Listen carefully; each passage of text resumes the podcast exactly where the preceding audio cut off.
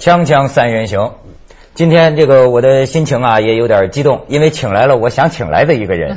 为了请他，我这个上个礼拜还去宣武文化馆听他跟他的徒弟啊说书。连丽如先生啊，连先生大评书家了。现在，其实呢，我想请您来，是源于啊，最近我在研究一个人。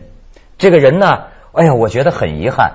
我跟身边不少人打听，居然现在啊，有很多人都没听说过这个人了。可是我觉得太不应该没听说过。这个人叫连阔如啊，我父亲。哎，就是您父亲。为什么我要讲讲他？就是当年有这么一句话，叫做“千家万户听评书，尽接尽相连阔如”。这评书艺人叫尽接王啊？为什么呢？电台只要一播他说的东汉演义、三国，街上没人了。其实就是我接触评书也是这么接触的，因为我小时候我父亲不让我听书，根本不让我们接触这行，嗯，就觉得好像就希望我们，因为他从小没有文化，就希望我们能读小小学、中学、大学，到出国去学。我本来当一数学家的，数学好。后来就不让我们接触这行，我也是每天下学哈，呃，小小学的时候下学，就理发馆的那喇叭上正好中午播我父亲评书，我也是从那儿开始才听到的。摇旗马舞，岑彭杜茂啊，一休山新日平陵寨。诸位胡音何人何意？臣本曹县王凤王旷，二马一曹的马，也是从那儿开始接触。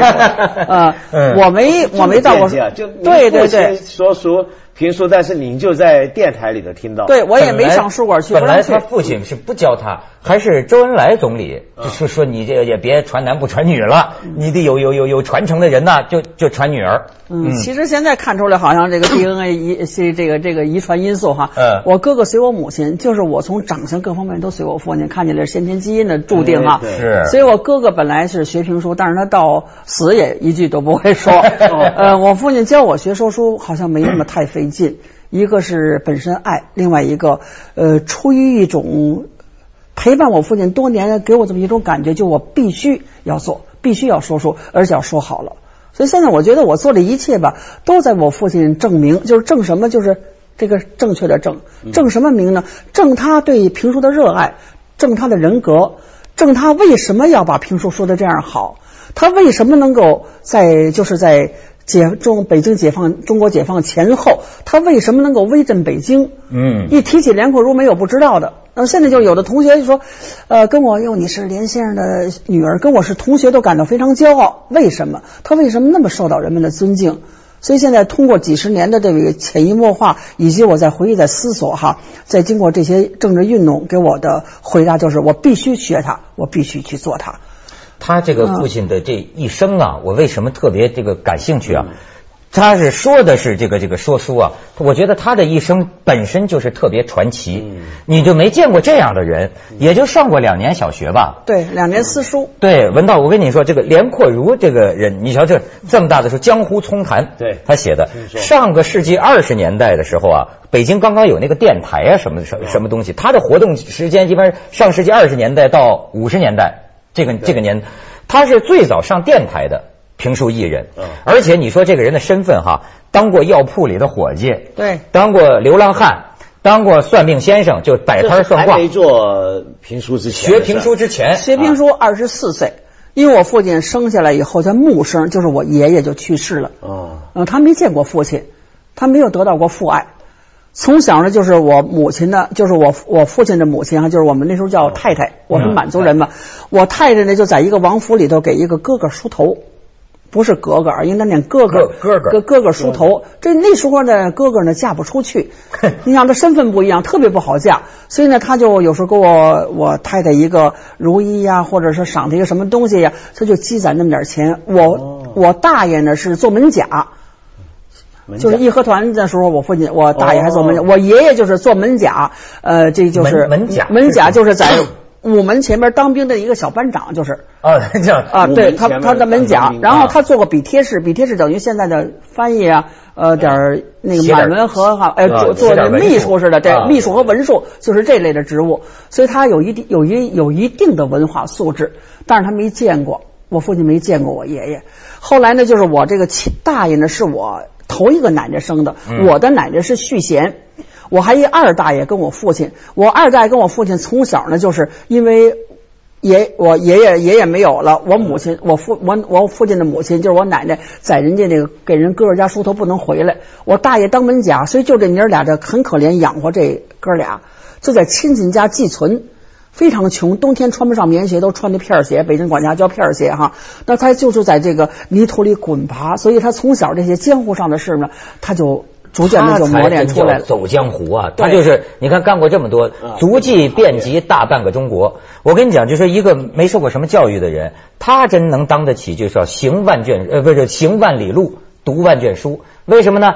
到后来还当自由撰稿人呢，跟跟你同行，而且呢还做过《民生报》的记者编辑。后来有人查出来，对对对。另外呢，还是就就曲艺界，他最早叫当年叫连阔如广告社，你知道吗？他在电台有四十分钟的时段。很多老老听众都还记得，他那个时候做广告，就喝一口茶，咳嗽两声，什么什么前门外大街哪哪哪儿，他家有西湖龙井小叶大方，没错。这所以说，现在这明星做广告，这连阔如，这当年这解放前三十年代的时候，这有名的连阔如广告社就做广告的。我觉得这是一个生命力那个和竞争力很强的人。你说他光评书，他涉足很多件事情，到最后在这个报纸上连载。就是你看连阔如遗著叫《江湖葱谈》，就是那些呃地摊上、江湖上卖假药的、算命的这些个骗人的，还有一些这底啊，都给揭出来。最后他实际上是一生的积累，嗯，因为他小时候这么穷，后来呢，我大爷就给他安排到一个呃照相馆去学照相，对，还照相馆啊。那么照相，他上照相馆学照相，后来照相馆呢那个倒闭，就改成一个饭馆。他这人呢，非常非常自尊心非常强，就让当时有一个有一个客人哈在这吃饭，带着一个傻儿子，这傻儿子流鼻涕，呃，让我爸爸拿手绢去给擦鼻涕，他就在这人格上受了侮辱。后来呢，就是这个人人呢就拿出一个整的钱，掌柜的让找不开，让他到银行到银行去换钱。我父亲说，我这一辈子就做了这么一件昧心的事儿，我实在忍不住了，拿着这钱我就走了，到天津了。啊，那时候还很小很小的，从此就开始隔离家庭，自己闯闯荡江湖。然后呢，就在油盐店学过，而而且学过药，在药店里学。那掌柜的非常喜欢他，太聪明了。我父亲的一生的药的知识都是掌柜的教给他的，《黄帝内经》啊，他就读，他全都记得住。后来回来开过北洋药社嘛，他自己会做药，什么都干啊，什么都能干。而且他在天津里边就接触这些江湖。你看他写的《江湖丛谈》吧，所有江湖的骗局都是他亲临现场。哪怕我上一次当，我受一次骗，我到底摸清楚你怎么回事，我不让别人再上当，我把它写出来。到后来说是这个人家道上的人都不干了，就不干了，威胁他。对对对，我有一个师叔叫阿国群哈，嗯，他会点武术，我那个阔字辈的嘛，我父亲连阔如叫阿阔群，就老保着我父亲，刚刚是一阔如。这点事儿写出来以后，好多人惦记打他哈。然后，然后呢，就程砚秋先生就是介绍我父亲拜了醉鬼张三学习武术。当时的武术家啊，为了保卫自己，但是他虽然学武术比较晚，但是学的武术学的相当不错的。我记得后来有一次，就是那时候我刚开始学说书的时候啊，呃，十七八岁大姑娘，呃，我我年轻时候也不算难看吧，两个大眼美女，我看那个梳着大辫子，那就当时就是坐那公共汽车上有一个男的喝醉了，就往我身上靠。那个我父亲下车的时候，叭一下一揪住那个男的，也就二十多岁。我爸爸那时候已然半身不遂以后了，一下叭就给他撂过来了。他就如果啊，要没有是这个武术武那个那武功的底子，没有武术的底子哪行啊？而且你看，他学武术。在他的评书里有表现，所以啊，我就这个看这个连阔如的这评书，我才懂点。咱这是不会欣赏评书，评书听了怎么表？比如说这个，我跟你说评书啊，一我才明白，一个人就是一台戏，他了不起的地方就是这。比如说小开门吧，可能是坐在这儿这么一个。这么一个动作，你看他练武术，他就功架十足啊，甚至这踢腿，这腿真的就踢起来了。演谁？张张飞就是张飞，关羽马上啪就换一个人，就是关羽的架势，关羽的声音，这个东西了不得呀！咱们先去一下广告，锵锵三人行，广告之后见。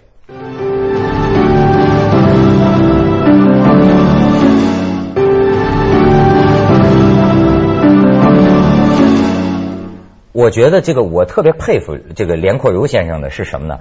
他是曲艺界的大学问家。嗯，甭说这个社会上的学问，这个人呢有钱就读书。你说他就什么书都读啊，就而且呢，比如说这个跟很多知识分子，当年这个吴晗，嗯包括郭沫若，比如说郭沫若写一个为曹操翻案的文章，他就哎跟郭沫若去请益去去交流啊，就真的他要说三国呀，他就研究三国。呃，读《三国志》啊，读这个历史。我跟你说，嗯，窦维涛，我父亲呢是个藏书家，他一生没有嗜好，不抽烟，不喝酒，不爱打扮。爱看书，爱看书，爱买书。我们家所有的就是呃三间书的那个上房那个一通帘当中那没有隔断，全都是书柜。他一生的积蓄都买了书，后来就文革当中不是书都给我们家倒是没被抄啊，因为我父亲人缘特别好，街坊邻居都说的不能抄连先生，连先生有钱就给别人花，他们家没有钱。嗯，我母亲人缘也特别好，所以我父亲没挨过打。哦啊，我们家没挨过抄，这是一个就是群众的保护。哦，这是群众的啊，群众的保护，因为已然给他看，那他就右派。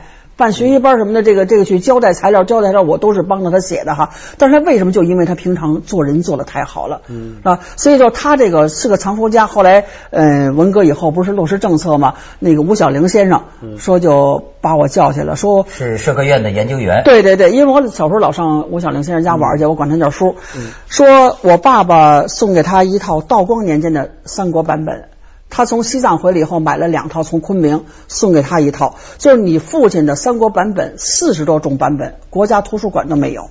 好家伙啊，全都没有了。当时我是看见过，因为我小，我有的记得哈，像那个夏侯渊的女儿呃，在那那采桑，呃，然后呃呃，张飞骑马过去抢夏侯渊的闺女，这个做媳妇儿。这些东西好多现在人都看不见，我看见过，因为太小了。那个文革当中，这些书就全都没了。如果后来吴小玲叔父说的，如果把这些书都要回来，你们家几辈子吃不完的。那三国都绝版本的，四十多种版本，国家图书馆都没有。这也是开卷八分钟啊，也爱藏书。所以您父亲是吧，藏这些书就是为了要更精进他的评书艺术是吧？比如说在三国看那么多版本，这故事就能用不同的角度。用不同的人物的这个他的不同的遭遇来把他们对他开卷有益啊，对吧？你看他说三国那个毛宗刚批，金生叹批，然后他学习各种版本。你看我听我父亲《三国演义》，连评带说带拉典故，你听三国受到教育。所以为什么人家那么尊敬我父亲？说听连先生的书，不但增长了历史知识，还得到人生的教育。你比如说像刚才说这个郭沫若先生帮这个曹操翻案的时候，嗯，那么连先生要知道这事儿，就是比如说，因为一般来讲，大家都觉得呃曹操就是坏蛋嘛，对不对？奸的，奸的，奸的，对吧？但是如果你现在对他的理解，比如说复杂了，嗯，就发现哎，他不是原来说的那么坏。那你在说的时候。那个人物就复杂了，深度就多了。连派的评书关键在点评。嗯啊，你看我父亲啊，嗯，评字是金。这个这个，如果说为什么叫评书不叫说书？嗯，没评就叫不叫评书了。嗯，光说书说个热闹，对吧？评是最难评的。你看你你演任何你演电视剧哈，说我演曹操我就是曹操，我演刘备我就是刘备。但是说书人你是谁？你有立场。后来我到新加坡、到美国，好多人记者都采访我说，就这么一个人在这说书，没有任何服装布景什么的，你只是穿着一个就比较精神的衣服就行了，也不化妆，为什么那么多人爱听？这门艺术为什么在中国还存在？我说评书这门艺术是任何不能代替的，嗯，任何门类不能代替。我有立场，那我说三国，我在评点曹操时，让你心服口服。他既是为什么要是时代的问题把它评为坚持？实际上，曹操在当时是个大政治家、大文学家。嗯，而且是个大军事家。那么他文学家，他文学到什么程度？你得给人讲出来吧。三曹诗选，你起码得给人讲一个首诗。没错，这连过流的一个特色啊，是诗词歌赋啊。拿起来就得背。到现在我拿起三国也就背，连背带讲带批。嗯，如果你没有这个用功的基础的话，你这你不可能达到这种炉火纯青的地步。这就是以前。这种文化，这种口述的诗人的文化，嗯，像欧洲以前不是有什么吟游诗人吗？荷马吗？对啊，然后到了印度呢，那些人就是背两大史诗嘛，《拉玛亚那》那些史诗嘛。嗯那以前敦煌，我小时候看敦煌变文呢，我说什么叫变文？后来我看季羡林先生他们在考证才说，变文就是那些文呢，就是当年的那些传佛教那些人讲经是讲经人，讲其实也要带眼。这都过去各种文化都有这一套，就是这些人其实是过去的民间知识分子，对，以前都文盲，嗯，那你就得靠这些人跟你说一些这个文化里面最精髓、最重要的经典，然后讲的时候呢，还要把里面的知识、里面对这个社会的价值观呢什么，对对，一套一套一套传授出来。中国人听这个评书啊，这是给中国人一个中间善恶，哎，包括这个待人处事。它这个一个口头的一种。其实《三国演义》的形成不也是罗贯中先生根据民间的传说，他在这些说书人，他都把它写成书。今天我们再把他的本子拿出来再还原，所以评书这东西，我就我我说实在，现在我在做，我在做我父亲的《三国》的继续哈。当然说我现在说书，可能是有些同听众都认为我说的很像我父亲，其实我觉得不可能完全像。一个他是男人，我是女人，另外他生活在什么年代，我生活在什么年代，对，我现在就考虑为什么我父亲当时说书那么受听众的欢迎，我就回忆当时我跟他学说书的时候，那么现在我说书就要结合现在年轻人。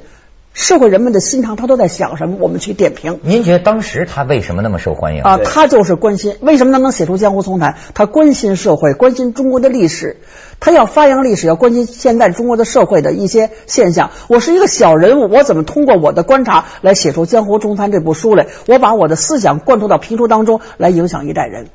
我记得苏书阳老师就是在我父亲百周年的时候吧，呃，关学增啊，北京琴书啊，关学增老师、苏书阳老师，还有谁就是那个呃杜鹏先生，好多那个连连那个就是呃郝寿臣先生的那个少爷，呃，就是呃好好那什么呃郝德元，郝德元，他在美国大美国教了那么多年书啊，他是我父亲的一个很非常好的朋友，他们就讲说连先生影响了一代人。嗯，我到美国去讲课的时候啊，碰见那个李刚老师，他也说，他说我就受了连先生的影响，所以我走上文学的道路，我研究中国的文学。嗯，呃，连先生教给我们如何做人，所以我那时候我刚开开始跟我父亲学说书的时候，我就跟他说，我说您告诉我怎么样才能成为一个评书艺术家？我要学评书，我就要跟您一样。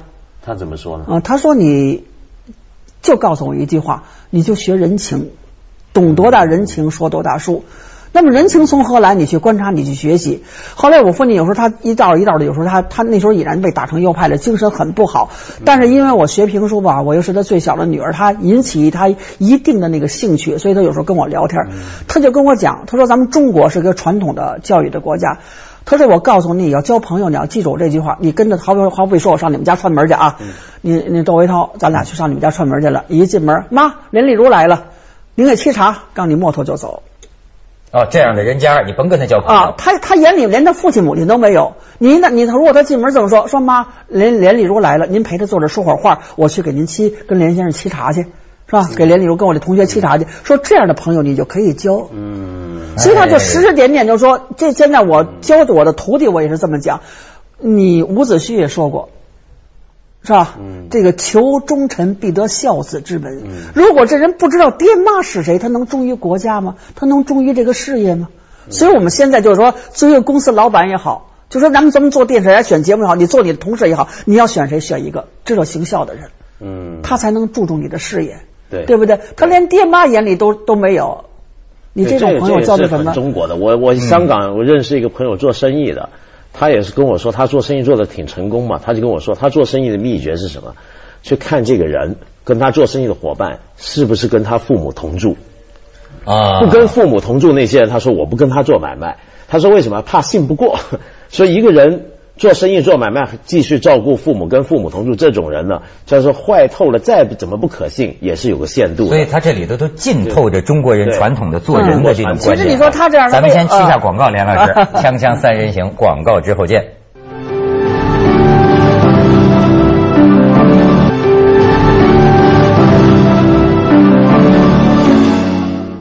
您刚才还讲到说，您这父亲从来不上坟。对对对，我父亲跟我说说得，刚刚咱们谈讨了，他交朋友必须要交孝子。那那怎么不上坟呢？而且他就说活着不孝，死了瞎胡闹。那你孝顺父母，他活着说他需要什么，你给他什么，对不对？他需要你跟他聊天。现在我们好多人工作特别忙，老说没时间。那么你把你的时间腾出一点来去陪陪父母，他父母是个精神安慰，对不对？你平常老不陪他，最后他死时候，你有的人甚至都不知道怎么死的。最后你给他大办三十，弄一坟墓，弄一弄一百万的一坟墓，管什么呢？嗯。所以您讲到这个，我我我我也讲点可能触动您伤心事儿的事儿。我就是看这个书啊，我觉得感慨不已。就是连阔如啊，五七年给打成右派，最后这样的一代这个大家大师哈。这等于说是在这个贫困潦倒当中故去啊，就是说了一辈子三国。这临终前呢，让家里的孩子说：“我想看本三国，你给我找本三国来看看。”那个时候大概是七一年吧。嗯，是就是在那个就是林彪还没死呢，红海洋的时候就在那个时候，家里一本三国也没有，那个时候哪敢去跟人借三国呀？就是等于临终前说了一辈子三国，自己想看本三国都看不着，这这。你说这我就觉得太让人感慨。不但那样，就是那时候已然就一点生活费都没有了，他癌症死的，一点生活费都没有了。生活费生活费都没有了啊！就是在家里边，那那就是迫害呗，政治迫害吧。嗯，现在一句话半句话也，咱们也。但是他当年呢是曾经就是刚刚建国后啊，这个其实这连阔如啊是我觉得是一心向党的，就是他比如说抗美援朝。他就是曲阜大队的队长，曲艺服务大队的队长。嗯，那个时候不是在朝鲜战场上牺牲了一个小蘑菇？对对，那都是小蘑菇。最后在天津葬礼的时候，我父亲扶的灵嘛。啊，就是给志愿军去进行曲艺表演。对，而且为什么跑西藏去，也是为了说为了宣传普通话，号召大家那个团结起来，这个呃做抗美援朝，宣传普通话，来让大家来捐献飞机，做的都是这个的工作。但是就这样一个人，你比如说某一天突然打开报纸，赫然大字标题把他打右派。为什么？嗯，什么叫为什么？欲加七岁，何患无辞？那个时候太多右派了，对对对，太多右派。现在好多人好像都以右派个别是有个别的原因的，是。但是他这个打成右派之后，生活是，他还能表演吗？呃，原来在没打成右派以前，他是中国曲艺研究会的副主席，作会副主席，就等于现在中国曲艺家协会，而且他是全国政协委员，北京市人民代表，他在社会上有有有八个职务。那打成右派以后，就全都消失了。全都消失了以后呢，就最可气的是什么呢？就是说，呃，当时彭呃彭真同志就约他的，约他来来那个呃去那个呃当那个赴朝慰问团的那个去。去服务大队队长，那么打成右派的时候呢，后来就是党代表，咱们中国开党代会的时候，嗯，发出请柬让连阔如去参加，实际上呢就是要给他证明了，但是呢底下打成把我父亲打成右派的人就不让他去。当时他就没有，那时候人没有那种反抗心理。你不让我去，你没有权利。党的党代表大会都要求我，你们那就只能不去去说书。而且去说书的时候，已然他们那时候那时候一月的工资是三百块钱，很高了哈，等于是国家专家级的待遇了。后来到说书的以后呢，就说呃，所以好 后来好多评书演员现在都都觉得特别伤心。唱西河大鼓的演员都比评书演员高，为什么？跟我父亲评书定的那个级别是一百一十三块七毛五。那你要说了再。